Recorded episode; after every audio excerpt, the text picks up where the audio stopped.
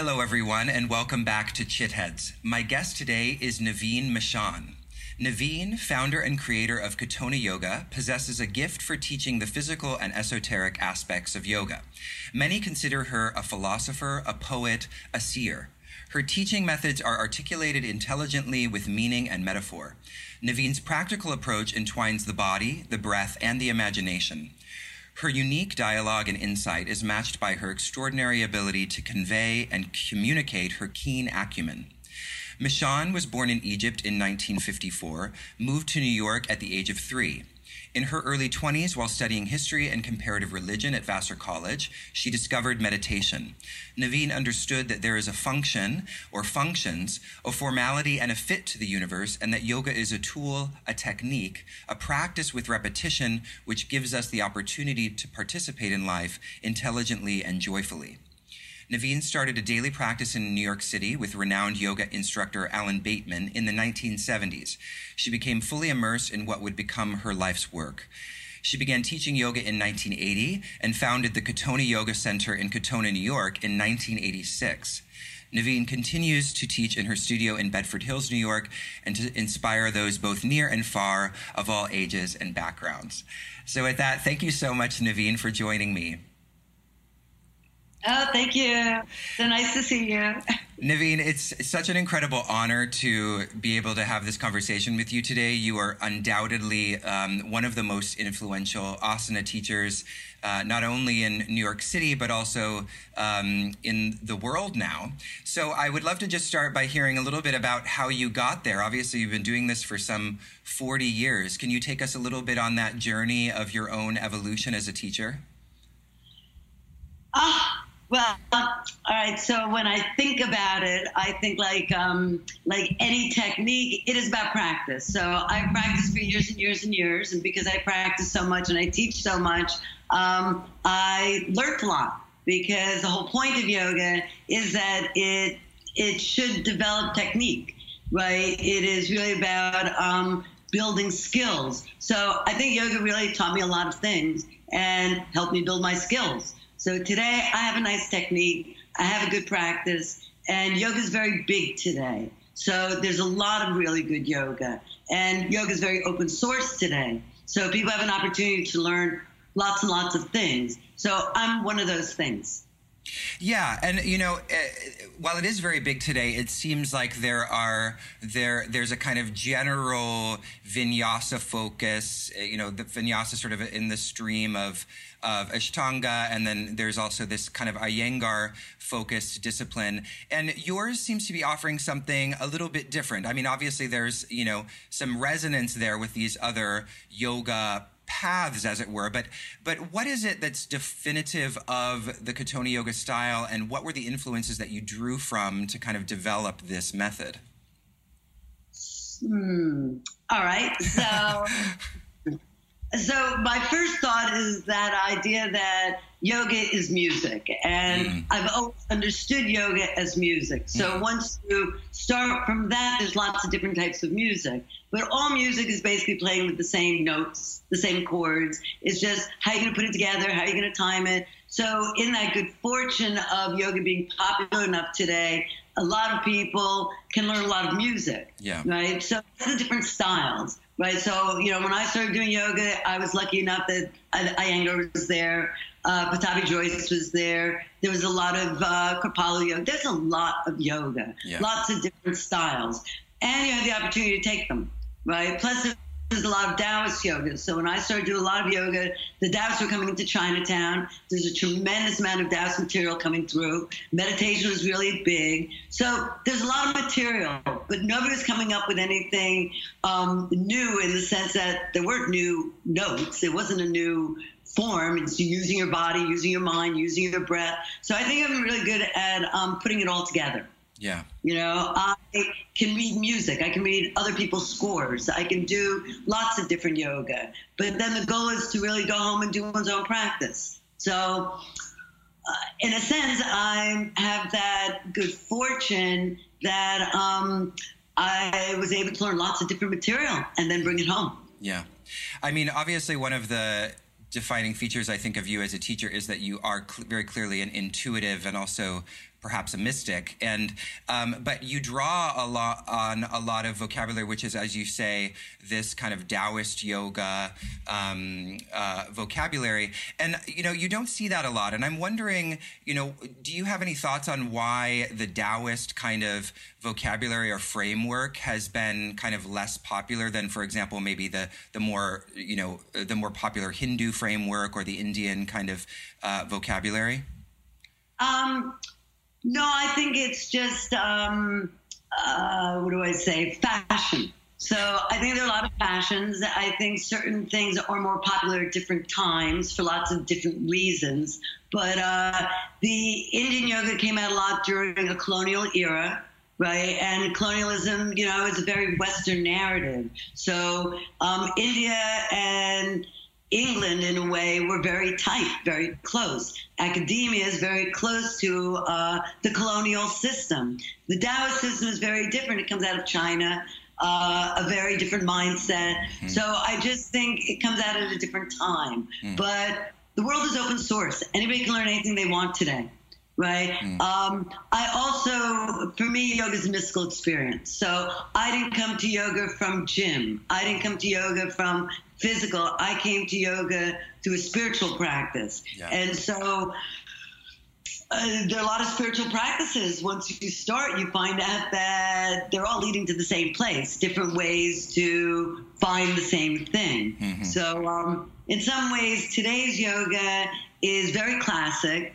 in that it integrates mind, body, and breath, but it's also very of our age. It's everybody's minds, everybody's bodies, everybody's breath. So it's not uh, a language thing, it's not a cultural thing, even though one gives credit to a culture that really uh, has such deep yoga. Yeah. But the Taoists great yoga. The Chinese have brilliant yogas, as do the Indians, as do the Westerners. One has to be very careful also with language because what we define as yoga, meditation, people uh, meditate by knitting there's lots of different ways to meditate. Yeah. So it's not just sitting in a specific way. Uh, so yeah, in some ways, I'm just very practical. Yeah, well, I, I, you know, one of the things I'm glad you mentioned mystical because, you know, when I was listening to another interview that you did, you mentioned how what you just said that you came to yoga for the mystical, and I, I feel like there's this idea of mystical that is sort of um, not rational or irrational. And, and, you know, people would say, I'm not looking for the mystical, I'm looking for, I'm in pursuit of the rational. So you obviously see there to be a utility of the mystical and I'm, I'm uh, a functionality of it. And I'm wondering what that is or how you might describe that. Well, um, I start with the idea that I don't think one can really separate what is mystical from what is practical, mm-hmm. right? And so, in some ways, um, the reason I love hatha yoga because even when you define all different yogas, um, the yoga I teach is a hatha practice, and hatha practice demands that one third of it is through the body, right? And so it is very practical to stay embodied. But I think a lot of people think that to be mystical is to disembody. Right. But the whole point of hatha is to do it in the body, which really means it's a very practical thing, right? Where uh, the minute you negate the body, well, then your mind has no place to be playing the game in, mm-hmm. right? So, uh, you know, it's a very practical narrative. I also, um, um, how do I say, I like language and I like metaphors. And so I really hunt for how to find the mystical in everything. And I think you find that through metaphor because metaphor lets you explore concepts. And to play with the concept is a very mystical thing. Mm. So how does this? Um, I, I I have this idea that, or I imagine that so, there's something about the connection of metaphor to maps, and are the maps that you use, which we will talk about in a little bit, that these incredible maps that an artist help you put together, um, is is are we to understand the map also as a kind of metaphor that is uh, a, a tool to help us enter into the body? Is that sort of the idea?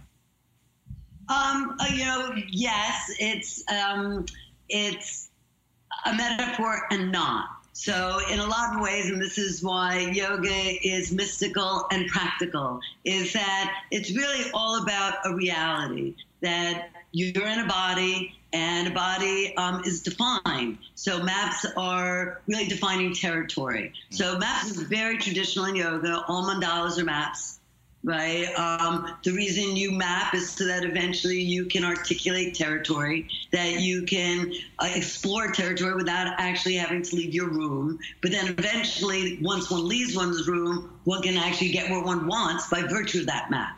So it's very practical to play with maps.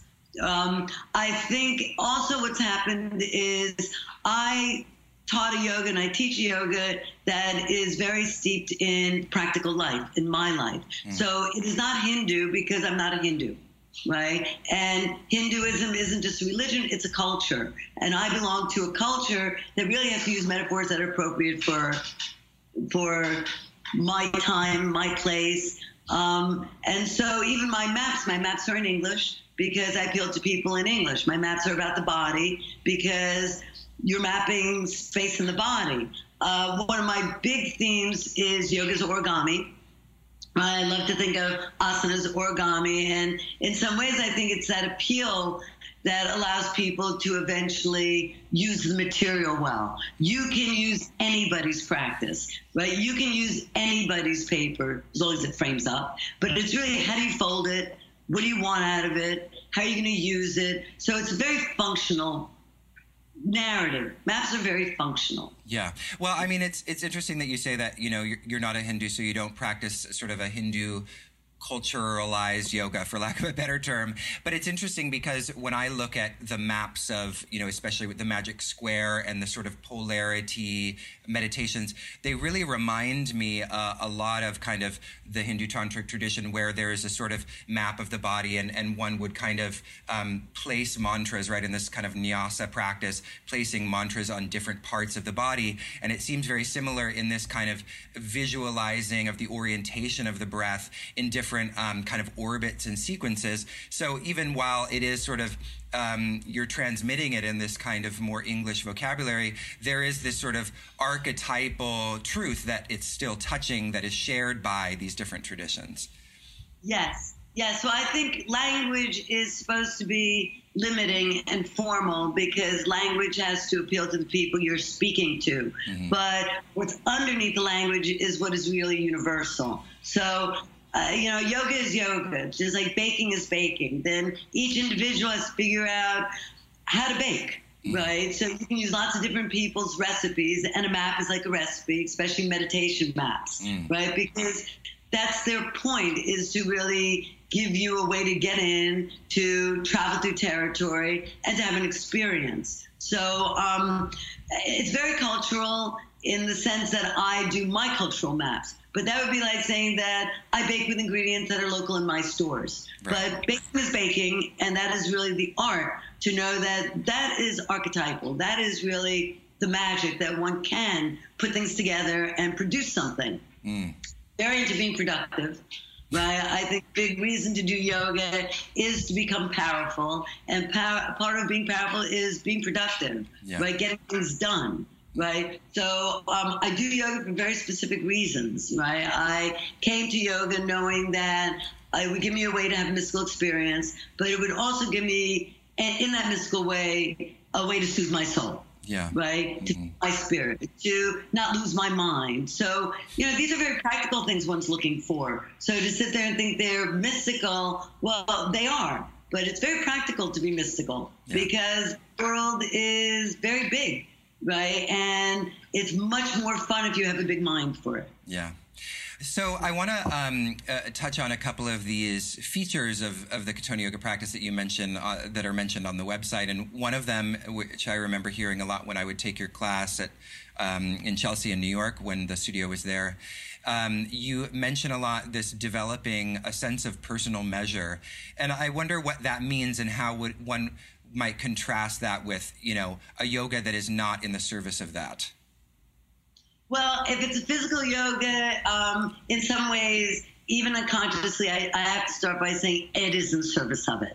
That the universe is proportional, the universe has pattern, the universe measures up. Things fit things are designed well, and that is the awe. So I do physical yoga because it allows me to participate in the awe, to know that the arch of your foot is designed to fit the arch of your neck like a hand in a glove. To me, it's pretty awesome to know that um, the universe is designed so well that not only do you fit yourself, like, you know, you can fit your right hand in your left hand, but also deeper fits of yourself. Your eyeball fits your eye socket your tongue fits your mouth, your speech fits your um, thinking, right? There, there's such a deep fitting in the whole thing that the universe is so functional. So to me, that is so awesome. Yeah. So it's the fact that there's patterns in nature. After spring, there's always the summer. After summer, there's always an autumn. Well, you know, this is the practice is to really start seeing what is really going on. What is available to me. So I know we're given a body. We're fortunate enough to have minds. We're fortunate enough to be able to manipulate the breath. And really, the practice is use them all. Now, the better you use your tools, the more fun you can have. So I do think a lot of yoga is for fun, right? The whole idea, again, in a Hindu practice of Leela, divine play, that it should be playful. You are given limbs so you can dance. You're given eyes so you can see. You're given nose so you can sniff it out. Well, these are your tools of yoga, mm. Right? Mm. So when we talk about patterns, um, there's a canon of proportion. It's true in all the Western narratives, it's true in all the Eastern narratives that there are patterns, right? Manipulate the patterns, use them to your advantage, and that's a big piece of yoga, mm. right? Mm. So I don't think you're doing yoga to be good. I think you're doing yoga to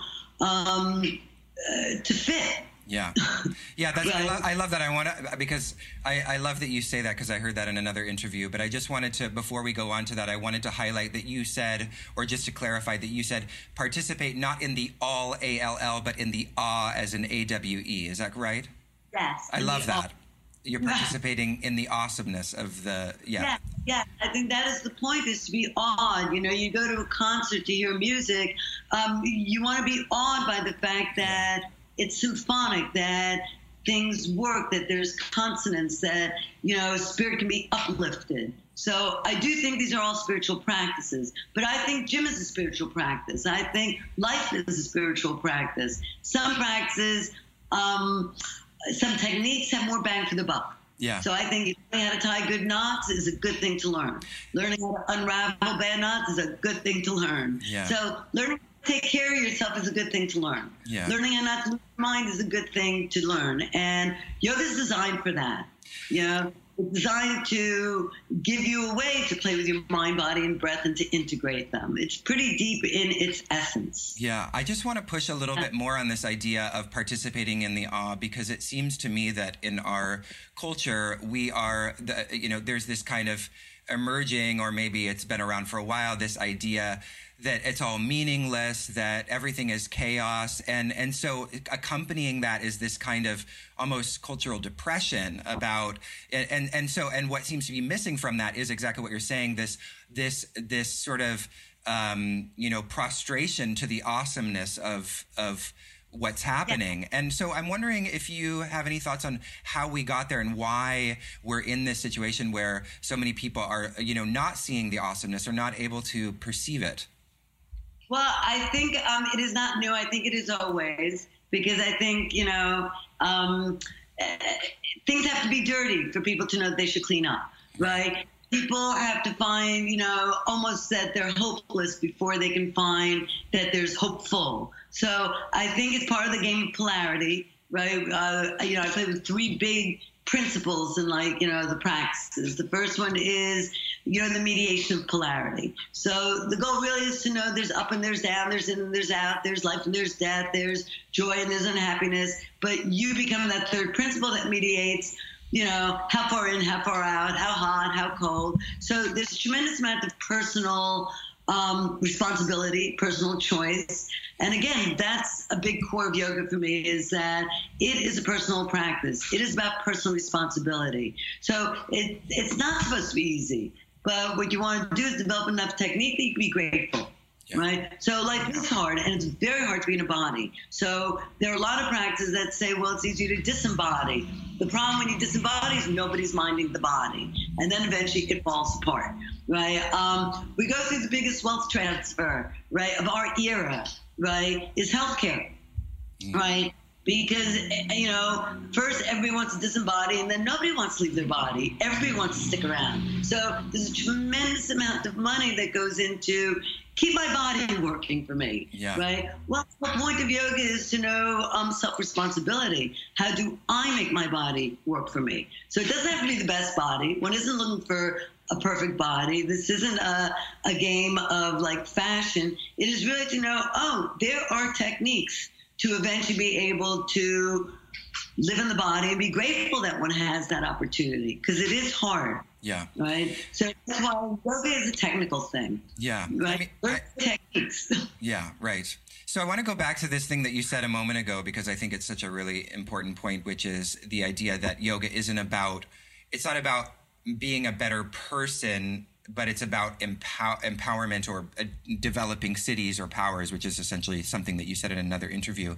Um, so I'm wondering if you could talk a little bit more about that, and and also, you know, is there a role for ethics? Like when one, you know, when one develops their own kind of fittedness with the patterns of life does a kind of ethical disposition arise you know what's what's the connection between living an ethical well, life and and fitting oneself Yes, yes. One hopes it does that because eventually I think the goal of the practice is to become, in a sense, powerful. But then it's how one defines power. Yeah. So for me, powerful is to be round. It is to be buoyant. It is to be well adjusted. It is to know that, you know, when you fall, you bounce back.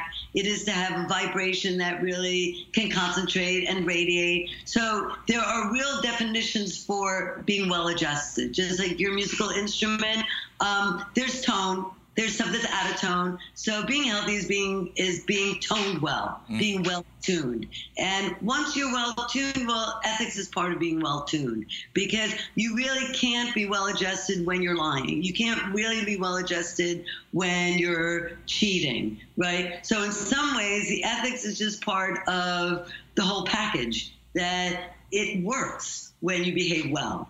It works when you're self-responsible. You have a better chance that your cup will hold will hold water if you know how to fold your corners properly. So it's very technical to behave well. Mm. On the other hand, you get a lot of joy through behaving well because life is chemical and joy has very specific chemistry, mm. right? So you don't have to have a perfect body. You can have a lot of you know, things going on. But you get a lot of joy if you're self responsible, if you take care of what you're supposed to take care of, if you show up when you're supposed to show up. So, for all those things, there's a lot of sort of like backstory. To show up at the right time, you have to know how to read a clock, or you have to know how to read the stars, right? To um, show up at the right time, you have to remember that you made plans so for that, you have to have enough air in your brain so that you can remember things. Mm-hmm. So in some ways, everything adds everything else up.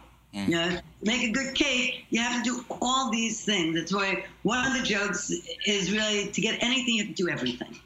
you know, behave well, you have to think well, you have to clean up well. You know, the big siddhis for me are not can you fly, yeah. right? It is really can you hear, can you mm-hmm. see.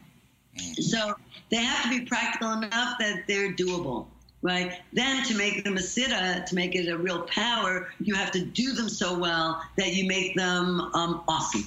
Yeah. So back to being awesome, right? To really smell, smell the situation is a very profound power, mm. right? To really see what is being, you know, what's being presented and see what's not being presented, right? So to become more powerful is really to um, develop the mind, the body, and the breath to work together to maintain your integrity.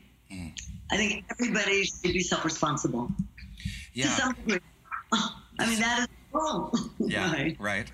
Um, so, I, you know, you already mentioned these three principles of esoteric dialogue that kind of that inform the Katonah Yoga practice, but I wanted to sort of walk through them um, and and maybe have you say a few words. So, all polarities are mediated by Trinity. Uh, now, what is does that mean that sort of you know the in and the out, the yin and the yang, that the mediating third is us, or what exactly does it mean to be mediated well, by Trinity? So what that really means, in a sense, is great nature. In some ways, offers you the big polarities, right? Because great nature is not personal, right? And mediation is very personal. Right. So great nature is, in some ways, the character of polarity. So you always know if there's winter, there's the summer. If there's an in, there's an out. There's life, there's death. So in the game of polarity, in a sense, there's no personal investment or commitment. Mm. Yeah. Trinity puts another element in there, which is you dealing with the hot and the cold, you dealing with your youth and your old age, you dealing with the inside of the house and the outside of the house. So the minute you put a third principle in there, it's no longer just how great nature mediates the big game. It's how you play in that big game, mm. how you make your choices in it. So I think to be powerful is really to have choice, right? To have choice, you have to know numerous things so that you you really do have a choice. That's why even in a yoga practice, when you know how to do lots of different asanas and you know what different things do for you, well, then all of a sudden you start having choice. Well, in this situation, maybe I need this asana. In that situation, maybe I'll use that. Well, these are your tools. Um, tools don't build the building. You build the building, but you build the building using tools, right? The better you know how to use your tools, the better chance you're going to build a good building right? To build a good building also is, you know, you can translate into ethics, right? To, you know, to build a good narrative, to build a good story, to, you know, be virtuous. Eventually, it adds up, it'll hold up. If it doesn't add up, eventually it won't sustain. Well, the game is to have sustenance, to be able to be sustained. So, in some ways, it's all you know, food, food for the mind, the body, the breath, and how are you going to sustain in a, in a wonderful way. Mm. Because if you do terrible things, you'll hurt others. Eventually, it will hurt you too. So, not say you only do it because eventually it's going to affect you, but you're also part of the whole. Yeah. Yeah. So, that responsibility for all of it. Yeah. So, you know, you're talking about um, developing this kind of self responsibility to know, you know, what you need, uh, you know, in the context of practice we're talking about, or you were talking about just a moment ago. And this sort of brought to mind this, um, you know, these other kind of formats of doing yoga that have sort of a set sequence that are, in a certain sense, kind of imposed to varying degrees on people from all walks of life, and, and sort of the body is supposed to fit that practice. Right. Um, but I've always understood from your perspective that really the practice will change as you grow and evolve and get older. And um, and so I guess I'm I'm curious. You know, is are there any kind of general features of how um, the sorts of things that the body needs as one gets older, or is it really completely individual? Well, I'll, I'll, frame it slightly differently. Okay. When I think about all these different yoga techniques and how they teach you to do yoga, I think that is like learning a language. When you mm-hmm. decide to go to school, you have to learn the grammar. And when you learn the grammar, it is very rigid, it is very linear, and different teachers in different countries teach it different ways. But the goal really is to give you a very set structure that is very formal, that eventually is going to be your building blocks. But learning in school isn't the same thing as eventually being fluent in speaking a language, right? So for me, I expect that once somebody starts yoga, first they have to learn grammar. They have to learn yeah. someone's technique. And it really doesn't matter what technique you learn as long as um, it has virtue. It's like it doesn't matter where you learn your French as long as it's really teaching you French, right? That you conjugate the verbs properly. That you know, you know, you you have to really learn a certain base game. But once you own your grammar, now you're looking for fluency. You're looking to talk to people. You're looking to have conversations. You're looking to use the language. Well, that's very different than learning language. Yeah. And so, the yoga is about fluency. But initially, you don't learn fluency. You have to learn something rigid enough that's going to give you a template. I see. So that's in some ways we always say Katonah yoga doesn't stand on its own. It's not a yoga practice that one can say I only do Katonah because it's a practice of teaching you how to use your practice, how to build your metaphors, how to organize a fluency out of techniques that were first taught to you, in a sense, to give you a discipline and and sort of learn a form. Mm. So in some ways, first you have to learn music, then you get to do whatever you want with it. Yeah. Yeah. I'm of the school of do what you want with it once you know how to do it. Right. Right. right. Well, realize that you're old and you need to you need to backbend more because life is diminishing you. Well, then you have to change your practice for that. I wouldn't eat the same things for breakfast I eat for dinner. Um, I read the same books when I'm in kindergarten that I read when I'm older, but everything serves its purpose. So in some ways, the most important thing is where are you? What do you need? Right? How are you going to set yourself up to get that? And that's what the maps are for too, is to figure out where am I? Mm-hmm. Right? Am I in terms of my age? Where am I in terms of of the, the hours? Where am I in terms of my needs? Right? Because you need different things at different times. Mm. But if you have a good practice, you should be able to pull out the tools you need for different times. Yeah. And there's only one practice for your whole life. Yeah. So, um, so one thing, well, I guess I want to just mention these because I said I was going to mention all three. So uh, I don't think we need to go too much into this one because I think we're sort of talking about this, which is the universe has pattern, pattern implies intelligence, um, and then also the third one being by virtue of repetition there is potential for insight. Um, so I'm wondering if you want to talk a little bit about uh, what the relationship is between repetition and insight and how that kind of how that works in the context of practice or in life. Right. Well, you know, I tend to always plot a metaphor that is slightly different than yoga so that one can see it in yoga through a different lens. Right. Right. But, uh, you know, the first time you take your car and you travel to someplace you've never been, it's totally unfamiliar. And most of your attention is going to be on, in a sense, the anxiety. Am I on the right road? Right. How far is it? Right. Am I going to get there? Do I, you know? So there's a certain amount of trepidation and anxiety from not knowing something. Once you go down that same road 10 times, you get very familiar once you know a road very well, well, then you can look at different parts of it. So first you might just be looking really that, am I on the right road? Eventually you're gonna be looking at things like, oh, look what's what's the scenery or look what I just saw on the other part of the road because the more comfortable you are with something, the more things you can look at. Right. So I think that's what happens to practices and postures is first you just have to learn the poses. Then eventually you get to sort of use the poses. Then you get to see more about the poses, how you can use them differently, till eventually the pose becomes um, something that you own, right? Once you know how to get someplace, like from your house to where you go to work, and you've done it years and years, you own that road. You own it well enough to be able to take shortcuts, to be able to take different routes, because now it becomes much more than just a road, it becomes an experience. Mm. So more times you do something, the more experiences you have with it.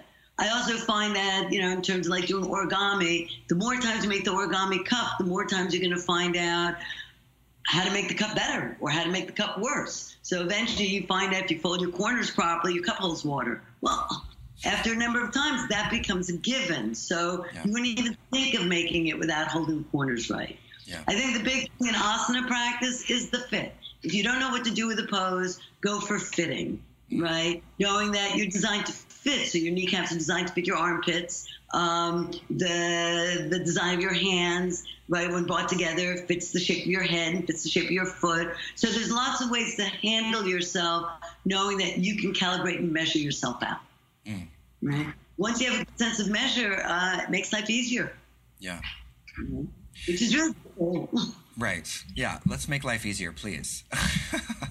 um, so, you know, one of the things I remember you saying a lot, Nevine, um, I don't know if you said it, that it was Westerners, but something about you know us here in the west um, we are able but not very stable and so i wonder if you could talk a little bit about what that means and then also i'm wondering if there are any other kinds of common maybe embodied themes that you see that are sort of indicative of a kind of imbalance at the cultural level?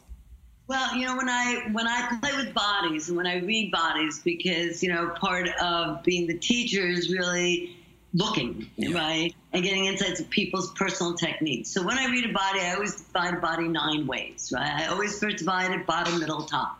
Bottom would be how do you kick Middle is how do you stroke, and top is how do you keep your head above water. So the easiest way really to read a pose initially is you almost imagine everyone swimming in the swimming pool, and I as a teacher get to watch their technique. Some over kick, some overstroke, some keep their head above water, but they don't have a very good kick.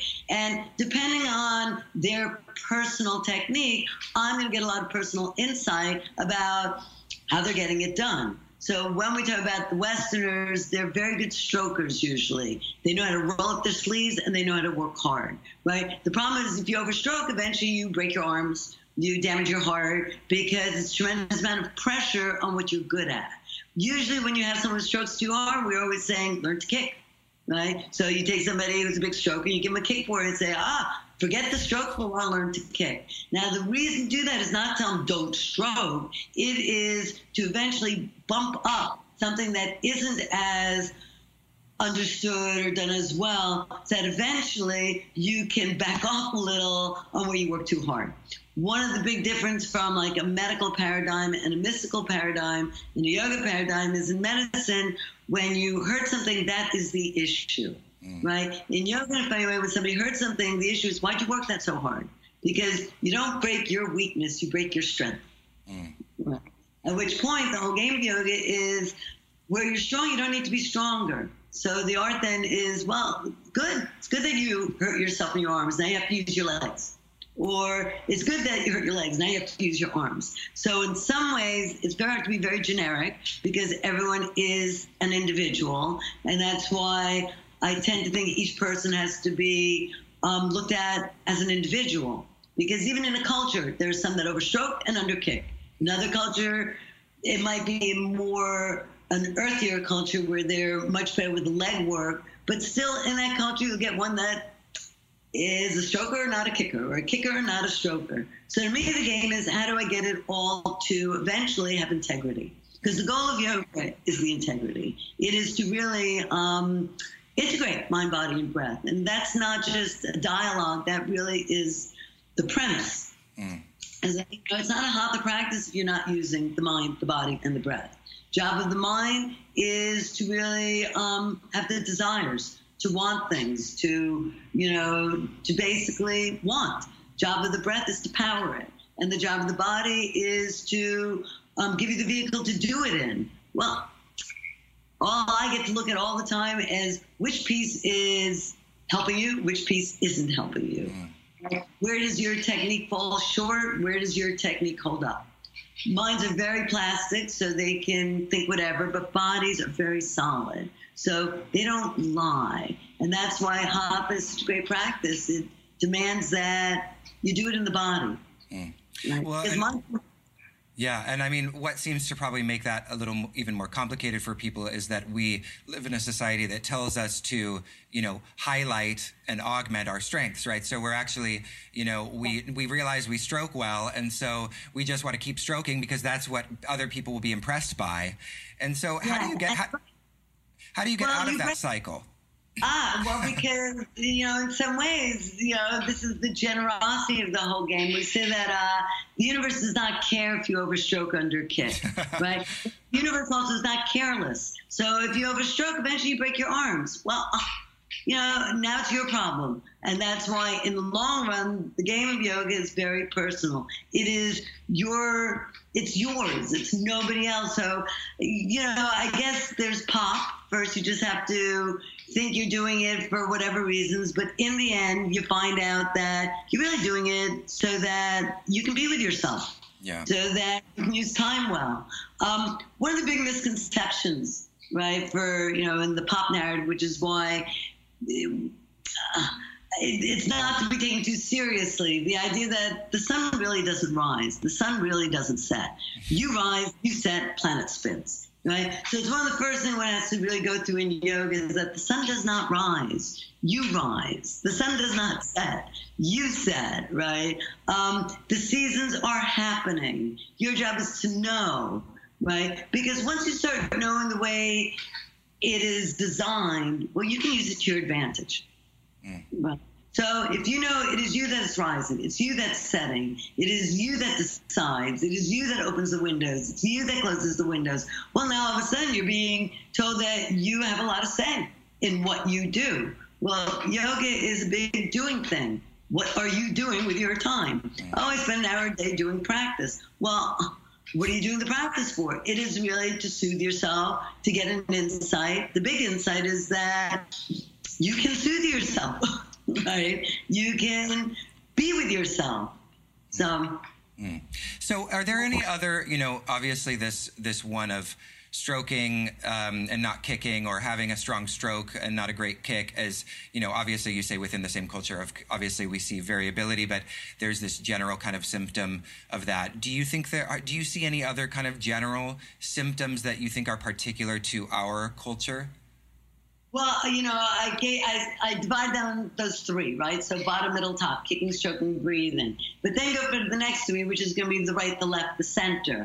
And when we talk about the right, we're basically talking about education, going to school, being, you know, in the world. When we talk about the left, we're really talking about the heart side, the inheritance, the feelings, the, you know, sort of more lunar aspect. And then, of course, in the center, which we call third eye, third hand, third foot, right, we call that like the stellar piece. Well, when you make a braid, ideally you take three strands, right, and you make them all about the same amount of density. So you have to have one third of you is going to be educated, one third of you, right, is aligned with your inheritance, and one third of you is really about your soul. For now, what do I do? Right now, to make a braid, you have to put all three together. So it is another way to read a body is to see how do they braid it, right? Some people give a tremendous amount of material to the inheritance and very little to the education, right? And very little to the center. So, you know, it is really where one is skewed.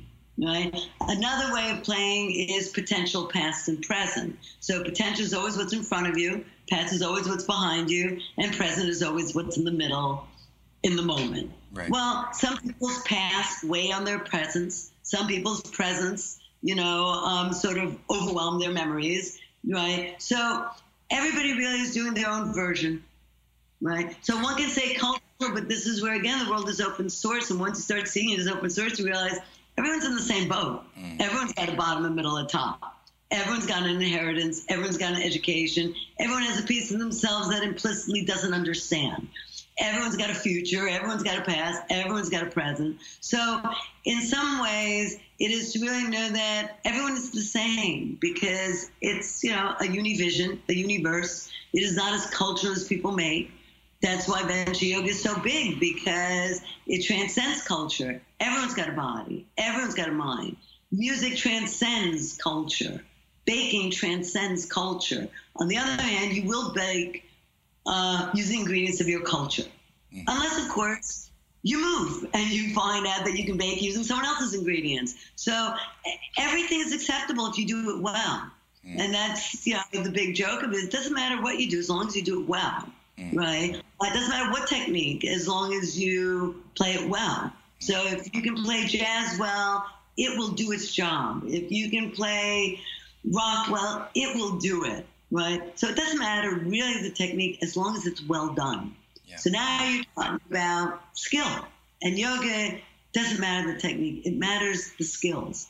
Ethics is part of the skill because it is not very skillful, as I said, to uh, negate uh, considering that there are others. And not just people, you have to consider that the planet is alive, that you know seasons have souls. So to be incredibly considerate right, is part of being incredibly sensible. Mm-hmm. And that's mystical. Yeah. So one thing you said, uh, which I really love, um, uh, is this idea of, you know, obviously we know third eye, right? This is very familiar to us, but third hand and third foot on these different planes that you're talking about, and and so you know, I understand third eye is obviously this kind of uh, uh, another vision. So what is it that um, that the third hand and the third foot govern? In that way, in that sort so of. when we talk about, you know, the right hand being the hand that makes the deal in the world, and the left hand is the hand that um, really makes the marriage, right? Uh, And of course, when we start tessellating it, we know that there's the right of the right and the right of the left. And so, you know, it is not as defined just the right side and the left side because it's in every single piece, right? But the third hand would be the steering wheel. And of course, steering wheel immune system has to be handled by the other two hands. So the same thing that the third eye really is the prism of the brain. And so we map it all out. So knowing that, well, really it's a, a trinity between the right eye, the third eye, uh, the right eye, left eye, and third eye that eventually makes the individual. The third foot is basically the umbilical cord. It's your ability to move water, to produce a baby, to fire up. So even though it doesn't look like a foot, it is. And even though the third hand doesn't look like a hand, right, it is your sphere of well being and radiance, and you access it through applause. So bring the other two hands together, and you'll access the opening of the third, right? So you can always see somebody's brain by virtue of how their eyes are working. So in some ways, there's the implicit and the explicit. Um, when you play with paper, you're only playing with two dimensions there's a front and a back.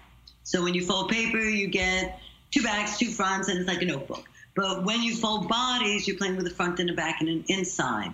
So don't fold bodies to fit like paper. You fold bodies to fit functions, to fit back and front. And that's why your kneecap is shaped like a ball. It belongs to the back. Your armpit is shaped like a mitt. It belongs to a front. Well, your design when you fold poses that your armpit will fit your kneecap, just like your eyeball will fit your eye socket.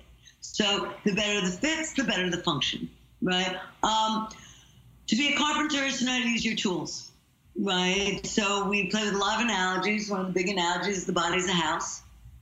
And, uh, you know, you should know how to live in your house. You should know that it has doors, that it has windows. You should know that uh, it has plumbing. You should know that, you know, that it's to be lived in. Now, if your house is a mess, you won't want to be in it as much, right? So there are tricks in housekeeping, in maintaining right? But again, it's all really bottom line to soothe the soul, to feed the spirit, right? To become well adjusted enough that you can be grateful, that uh, you have an opportunity to be in a body with a mind and a breath. Yeah. Because it's very hard to be in a body when you don't have a good mind. It's and to have a good mind, you have to have a lot of air in your brain. To have a lot of air in your brain, like prana and minerals to feed you, you have to have techniques because you know, a car does not maintain itself. It needs mechanics. And the beauty is you're your own mechanic. Yeah. Yeah, Yeah. I mean, for anyone that's listening who perhaps isn't familiar with your work and who is, you know, hearing a lot of these concepts and ideas and and and metaphors for the first time, you know, I, I have to say the the maps that you've created with what I heard the artist's name is Susan. Yes, so my, my illustrator Susan Fierro, who I absolutely adore, who is so talented, right? Uh, Susan has been working with me for about 20 years in classes, coming to classes, and then uh, she became my illustrator about 10 years ago. And between us, we really work hard and put it down on mats. Now, the reason we put it down is like a recipe. Once it's down, I don't have to remember it. Also, it's easy to give somebody a map and say, oh, just follow the map, right? Um, so, you know, in some ways, uh, it has been a huge blessing for me to collaborate with Susan because, you know, once it's down, it's it's it's there. It's you know, this is why you put your spells in a spell book, you right? You have them, and then you can go back and find them again. Yeah. So, um, I built lots and lots of maps because maps give you material, which is you know, um, the mother of the game, and pattern, which is the father of the game. And if you can put together the patterns and the material, well, you can make product. Yeah, Right. yeah. I, So- mean, I can't recommend them too highly. They're really incredible, and not only are they, you know, an, an incredible, you know, being able to visually see all of these ideas represented, they're all just also just incredibly beautiful. I mean, really, like artistically, so inspiring. Well, uh, you know, the maps when I started to first do, because maps are part of Yantra Yoga. So they're all about geometry and it's all about mapping time and space. So, you know, we build space maps, we build time maps, right? Time maps would be like the maps of the seasons, map of the clock. right? A map of day and night. And space maps are territory bottom, middle, top, left, right, center. And by virtue of being able to really uh, codify time and space, well, you have a good chance you can show up at the right place on time. That is, for me, like the real sort of uh, vision of joy to really know, make plans, and show up. Well, if you just tell somebody meet me in New York, it's very big, it's very amorphous. But if you can get very specific, right? Meet me at this hour on this street. Good chance you can get there. So success is a very big piece of the practice. Is you should eventually become successful. You should use your techniques not just to use time, but to actually achieve. So it's very, you know, it gives you tremendous amount of well-being for your mind, your body, your breath when you really do succeed at something that you wanted to do. Well, do that, there are formulas. And that's where you codify formulas, right? You map them, you do techniques, right? But they're all part of serving the individual, mm-hmm. right? Easiest way to find something you've never seen or go someplace you've never been to is with a map. Because with a map, you can know there's things that are outside your field of vision. Yeah. And then you can actually get there. Right.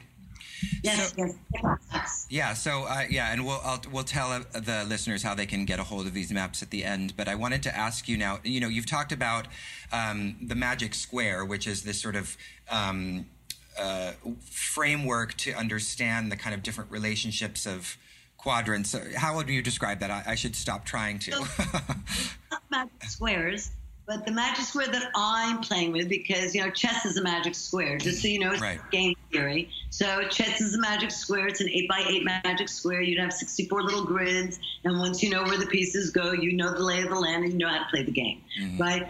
The game I play with is called the three by three magic square. Um, the Chinese um, played with this map for thousands of years called the Lo Shu. And basically, it's a tic tac toe board. It divides space into bottom, middle, top, left, right, and center. Then, of course, once you start making it dimensional, you would add time, potential, past, and present, and you make that little map into a cube, which is the body, right? So the magic square is a map of form of organic form. It has life in it because not only does it define the bottom, the middle, the top, the left, the right, and the inside, the middle, it also defines that there's a potential, there's a past, and there's a present. So it's very organic, it's very dynamic. Um, the Taoists use that map um, to basically um, define the compass. So that's what it really is. It's a compass. It divides space into north, south, east, west, northeast, southwest, northwest, southeast. Okay? Yeah. So when you have a compass, well, you have a good chance that if you know where you are, you can then identify the territory around you. Yeah. So that's how it's used traditionally as a compass to be able to orient you in time and space. I take the compass and I flip it so that I put it in you looking out so you cross reference. So it becomes a meditation tool. It's I look out and see your right in relationship to my right. So it is a reflective map that allows you to look out and reflect back on yourself, mm. right? So it's used for meditation. It allows you to map your personal space, mm. right? Where's my heart, right? On the left. Where is my liver? On the right. And then it maps out what the position is. So, you know, um, nine rooms in your house and each room has a character. And then we superimpose it on your body so you can know the character of that position of your body as if it was the character of a room in your house. Mm, mm. Yeah. And what is the? Sorry, go ahead. Oh, sorry. There's a lot of code in the Magic Square. These are math games, so I'll just say that very quickly. In that um, the language, like if you want to learn French, you go and take French lessons. But if you really want to speak the language of the spirit, you play with math because math is universal language that really transcends the cultural. Yeah. Right? Mm-hmm. And that's why these are math games. All the magic constant is number 15, adds up to uh, the symbol of Trinity. So mm-hmm. there's tremendous amount of information coded in the math of it. I, I did not make it up. I just use it. Yeah, well, I wish these were the math games that we were playing in grade school because they'd they be a lot more fun. Yes, because once you understand why, why when things add up to 10, they give you polarity. Why, when things add up to 20, they frame out. Once you know that, then it becomes easier to play with these and understand, again, that they're practical. Yeah. They're to be used. Why use a level tool? Because eventually your painting will hang well. Yeah. You know? So there are reasons to measure up. Yeah, but it's also beautiful because you know the I think what is lost even in just to push this point more math education because when you really look at math it is such a mystical thing. I mean, what is zero? I mean, all of these mysteries yeah. on which on which math is grounded, and yet you know it's sort of completely. T- that the magic of it is taken out of it in, in the education of it. Whereas it seems like people would have a much more intimate relationship with math if they could have that or re- retain that. And they will back. I mean, you know, anything we know eventually is seeping through. Yeah. Right. So, and music is math. Mm-hmm. Right, and they had a much better time teaching math if they taught music, and they had a much better time teaching math they taught knitting. Knitting is warp and woof, right? It is, you know, these are all mystical experiences, and that's why to be really having a mystical practice does not mean it's not practical and pragmatic. Yeah, it is so practical to be mystically inspired. Yeah. Right? Once all that one wakes up. Once you be all that one has the opportunity to go to bed and get a rest. Yeah. Yeah. Yeah. So uh, yes. But I think that's why yoga is so big today. Yeah. So what is the magic what is the golden thread and what is its connection to the magic square? So the golden thread um, in so when you start with the Taoist, it, you know it belongs to the Tai Chi, the great ridge pole that divides polarity, mm-hmm. and that's very rigid, just like the axis mundi. It's a very rigid pole that the world spins around. But eventually, when that pole moves into its fluency, so when you said first you learn a language, it's rigid. Then you start to develop fluency, just like first you learn the steps, right? But then you learn to dance and once you start playing with fluency, you start playing with a piece of thread. So the golden thread is the same thing as the Sutra Atman, mm. which is the threading self. And really, what it is is universal imagination in the personal. When you write a story, when you tell your story, you're weaving your narrative. Well, you're weaving your golden thread through the canvas of time and space, right? So the golden thread is really the mind right, in its ability to be well twined, right, to be um, well um, handled. And that's why before you start making sweaters or weaving things, first you learn to make a string ball. Well, that is the idea of learning how to become round and buoyant and spherical. A lot of the meditations I teach are circuit meditations, and they're based on taking the material of the mind, right? And learning how to move it to the body in a very specific circuitry that makes you round, mm. right? So it is really knowing how to use the mind in its facility, mm. right? You weave a story, you're weaving it with the mind. Well, what are you using? It's the material, right? And it's a piece of thread. Yeah. Right. I'm very big in all Western narrative. This is why knitting, embroidering, sewing are very big tools of meditation in the Western narrative. Mm-hmm. Right. So the same way we tend to think that meditation is Eastern, but it's not. It's it's universal. Yeah. Right. It's like baking is universal, just like singing is universal. Right. If you've got a voice, eventually someone's going to sing, right? If you've got a mind, someone's going to weave a narrative, yeah. right? Yeah. weave a good one. Yeah. Yeah, I love that. I mean, it's, it's so right about knitting. I, have only knitted one scarf in my entire life, but I do remember it being just like one of the most meditative experiences. And it's purposeful. So it's meditating and it's purposeful and it's productive. And I think it's very important for people, if they're going to spend time doing things, that it's productive for them. Because the big defeat in life is not that people didn't work hard, it's that it wasn't efficient, it wasn't effective. And that's why also it's not enough to just knit, you have to learn technique. Mm-hmm. Once you have real technique, which is rigid, which is formal, which is instructed, once you own that, then by virtue of using your techniques, you should eventually be able to do more than just the technique. Right. You should be able to produce. Yeah, it's like the relationship between ballet and modern dance. Once you know the you know the technique of ballet, you can create modern. You can do any, and that's why eventually the most important thing is develop technique and use it. Yeah. yeah. Then what are you using it for? Uh, again, to soothe your soul, to use time, to play with others. Well, these are mystical experiences. So I, I'm very into keeping the mystical very practical. Yeah. Right? And in my 24 hour day. Yeah. You know, well, yeah.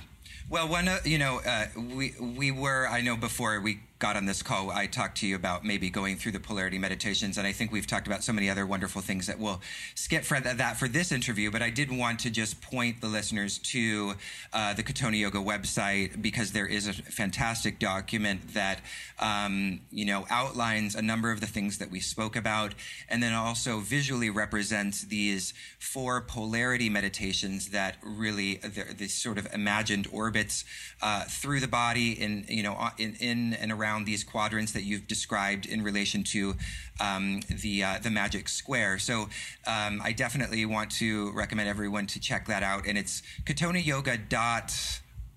Uh-huh. Yeah. And, so. Yeah. You'll, You'll find it. You'll find it.